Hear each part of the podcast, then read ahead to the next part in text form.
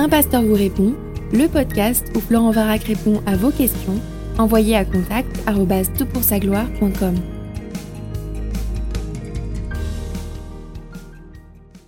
La question est posée. Bonjour, un grand merci pour les réponses précises et bibliques apportées au fil de tes podcasts pour l'édification du corps du Christ.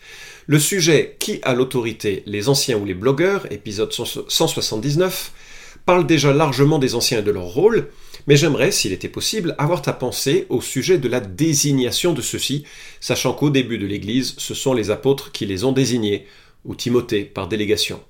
Qui donc aujourd'hui a l'autorité pour les établir, sachant que l'autorité sur l'Église appartient à Christ? D'autant que la liste des caractères de ceux-ci est loin d'être évidente à respecter, contrôler, selon Tite chapitre 1. Merci pour tes éclaircissements, fraternellement en Christ. Écoute, merci pour ta question. C'est euh, une question dont les enjeux sont importants. Hein. Comment désigner les anciens d'une Église? Comment désigner les responsables d'une Église? Alors, la Bible est d'une précision théologique extraordinaire sur euh, tous les sujets qu'elle aborde, mais je constate que sur les questions d'organisation interne de la vie de l'Église, il y a une certaine flexibilité qui doit je pense, permettre, ou dans la, sagesse de Dieu qui a permis que ces principes s'appliquent euh, avec euh, nuance en fonction de la taille d'une église, de sa maturité, de son âge, des circonstances externes comme euh, quand il y a par exemple une, persécution gouvernementale qui fait que l'église ne peut pas forcément se structurer d'une manière identique à disons une grande église dans un environnement qui est plutôt ouvert à la présence de telles institutions. Bon, avant de rentrer dans le vif du sujet, j'aimerais que l'on parle très très brièvement de ce que c'est qu'un ancien. Euh, la, Bible euh, dit que le leadership de l'Église repose sur une collectivité, euh, un groupe d'hommes, les anciens ou les évêques. Le terme est interchangeable, on va en parler. Il y a peut-être une nuance. Le terme ancien, c'est une prolongation d'un concept oriental qu'on retrouve aussi, je crois, dans la synagogue. Mais c'était l'idée que dans les villes et villages, il y avait un conseil plus ou moins formel d'hommes reconnus pour leur sagesse, pour leur longévité, et puis que leur vie n'était pas entachée de, scandales et euh, c'était des juges, des conciliateurs, des décideurs qui permettaient de, de, maintenir une certaine cohésion sociale au sein de ce village. Et puis il y a le terme évêque, épiscopos, qui désigne le veillant sur ou le surintendant.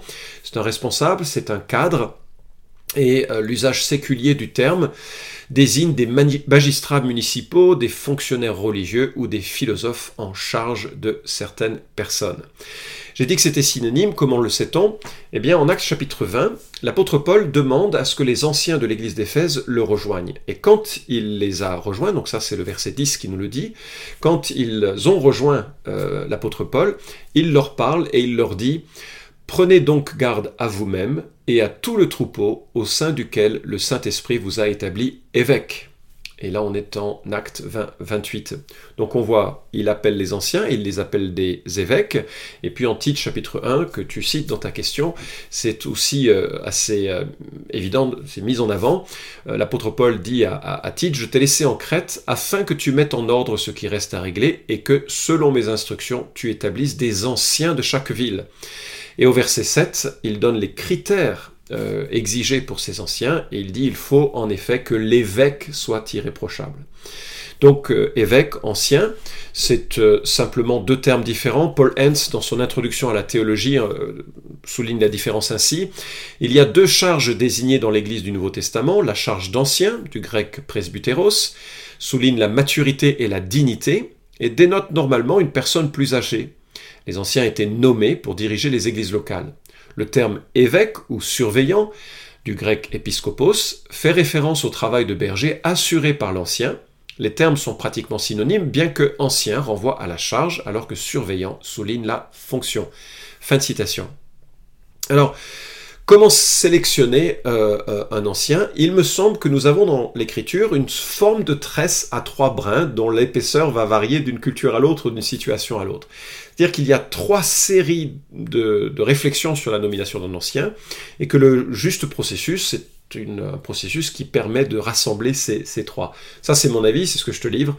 Euh, en même temps, c'est important de suivre avec confiance les protocoles, les processus qui ont été mis en place par ton union d'église ou par ton église locale, euh, parce que Dieu se sert de ces institutions pour accomplir euh, son œuvre. Sauf si tu remarques que le choix qui a été fait génère des dangers euh, que je vais évoquer dans ce podcast.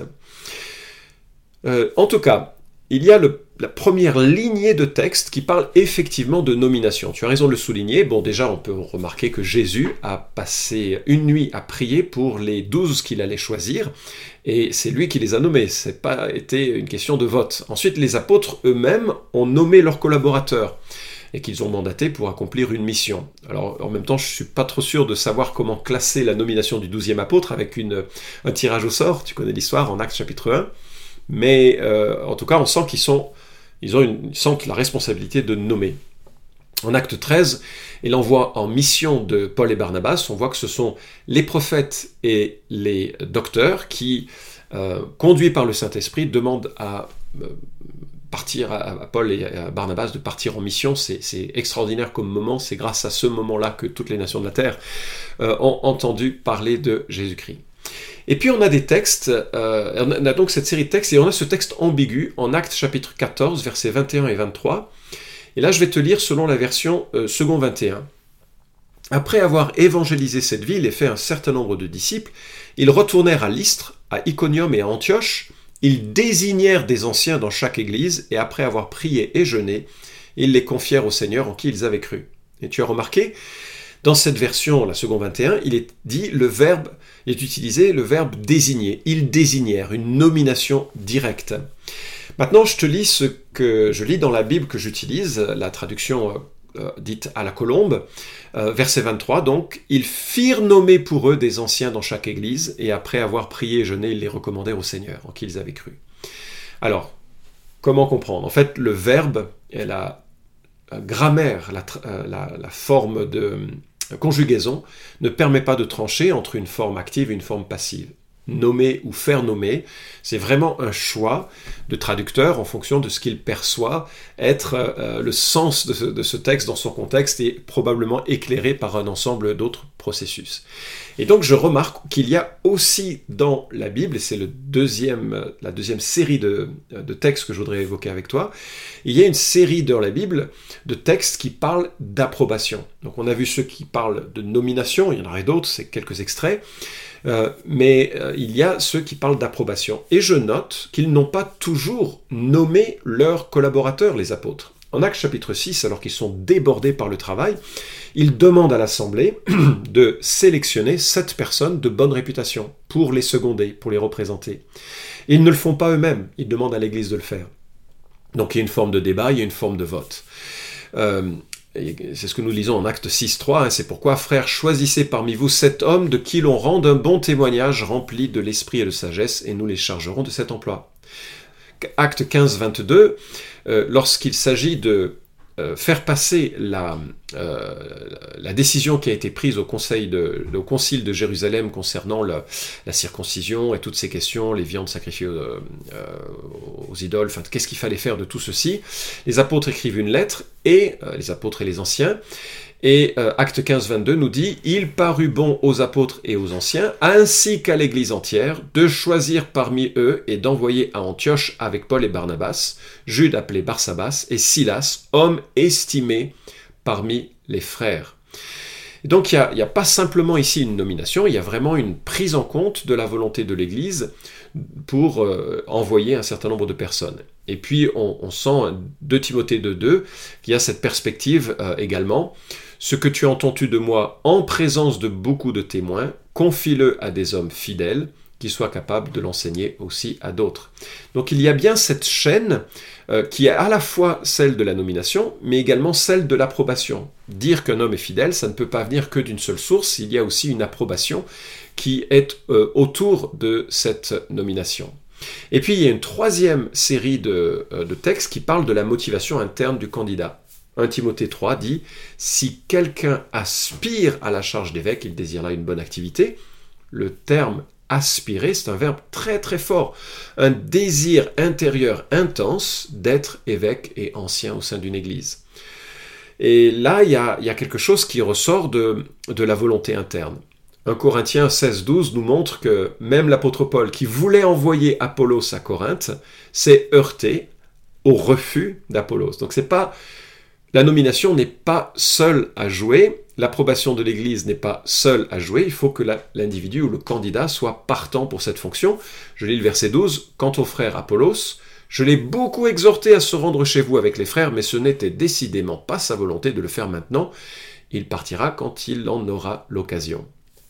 Motivation interne, euh, et, et ça c'est important de le prendre en compte. Que conclure de ces textes qui semblent aller en contradiction les uns avec les autres? Bien, À mon sens, c'est le dosage qui va varier. À mon sens, ce que je viens de relever, c'est qu'il faut être prudent et ne pas absolutiser un processus en privilégiant un seul aspect plutôt qu'un autre. Euh, les églises qui ont pour tradition que les leaders en place nomment les autres leaders euh, auront une certaine stabilité de vision, mais ils risquent de se croire, ces gens-là, de droit divin comme les rois de France qui pensaient que Dieu les avait placés là, ils ne seront pas très sensibles à la critique, pas très sensibles à la vie des autres, ce qui n'est pas forcément grave s'ils sont remplis d'humilité, de piété, de volonté de servir Christ, mais tu imagines que l'autoritarisme peut naître aussi de cette approche si elle est mise euh, trop en avant. Les églises qui ont pour tradition que les leaders euh, soient validés tous les, tous les cinq ans, par exemple, ou soient nommés par l'église et validés tous les cinq ans, bah, ils ont une certaine confiance de l'Église, parce que l'Église est impliquée dans ce processus, mais l'Église pourrait les éjecter au prétexte qu'ils ont pris une décision un peu trop impopulaire, donc ça crée euh, euh, euh, des, des, tensions. Peut-être que l'histoire de l'Église, une Église qui a connu de multiples divisions, doit être attentive à ça dans sa nomination des prochains responsables.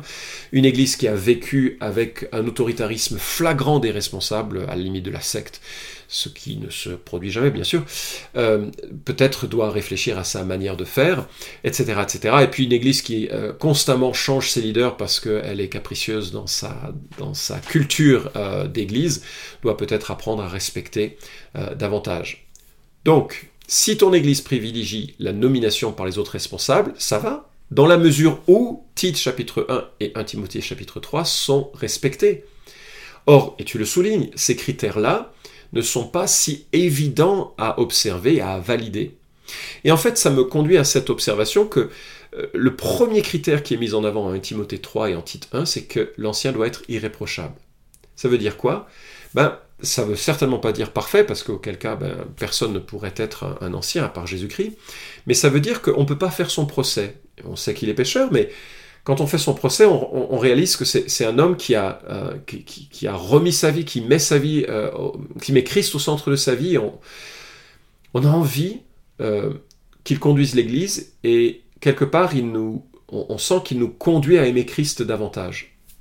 Je pense que c'est important que cette irréprochabilité soit observée par l'Église, sinon on risque d'être dans, un, une situation sectaire ou une sorte de euh, népotisme à l'égard de la nomination de, responsables et d'autres.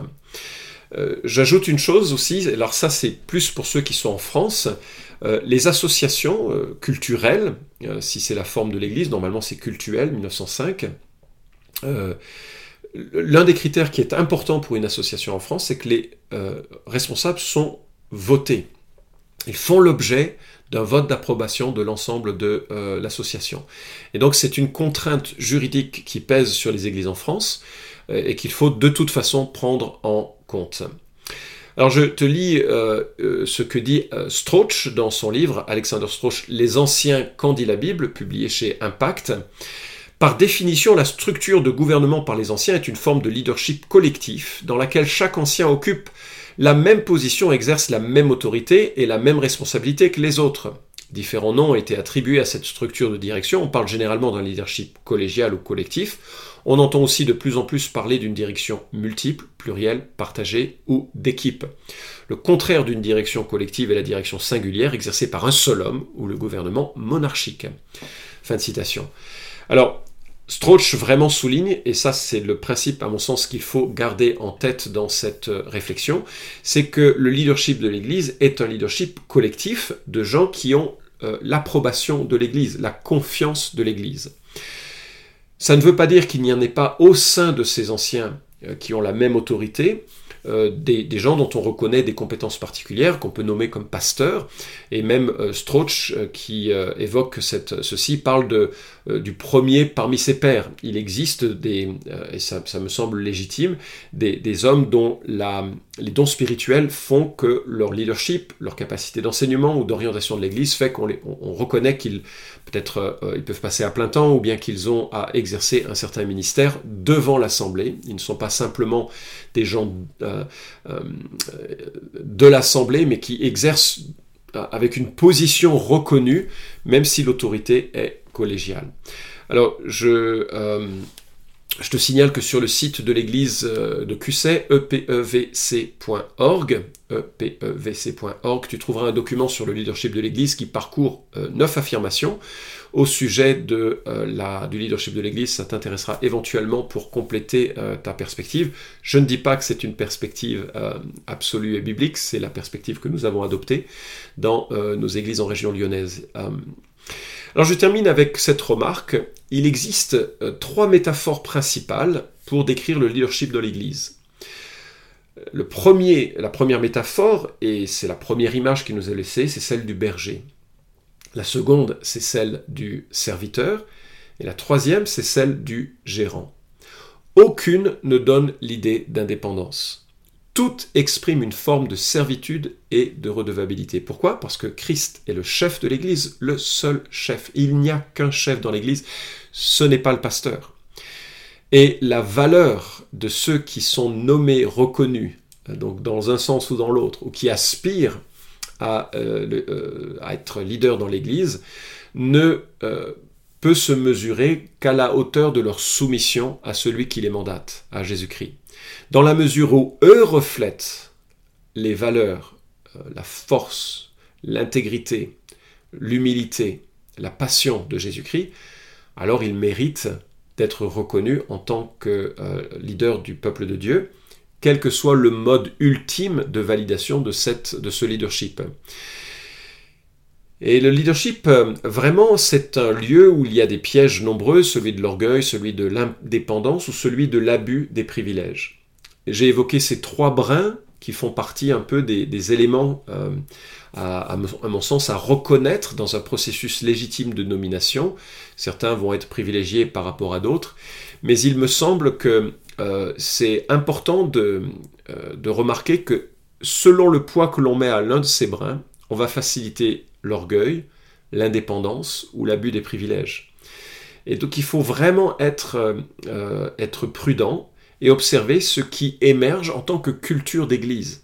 Il y a des cultures d'Église qui privilégient la nomination par les pères, par les autres, et, et ça se passe très bien parce que c'est fait avec sagesse, dans la transparence, il n'y a pas de... Euh, je mets mes petits copains qui sont toujours d'accord avec moi dans, le leadership de l'Église. Il y a aussi des gens qui sont en opposition parfois ou qui ont un avis différent. Enfin, c'est pas une opposition plutôt, mais un avis différent pour que les choses se construisent avec, euh, avec sagesse et, humilité.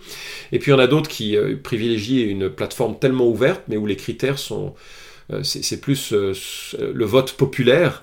Et donc, qui dit populaire, ben, c'est la popularité qui l'emporte sur la sagesse de nommer certaines personnes comme, comme responsables. Voilà, en tout cas, j'espère que ça, ça, te permet de méditer un peu sur, euh, sur cette fonction. Et puis, euh, bon courage à chaque, chaque église. C'est toujours euh, compliqué parce que quand on nomme des, anciens, ou quand on nomme ou fait nommer des, anciens ou des responsables, il y a parfois des, des, petites jalousies qui s'expriment et qui d'ailleurs révèlent la nature du cœur humain. Hein. Finalement, ça, ça, ça, clarifie ceux qui devraient être responsables ou pas.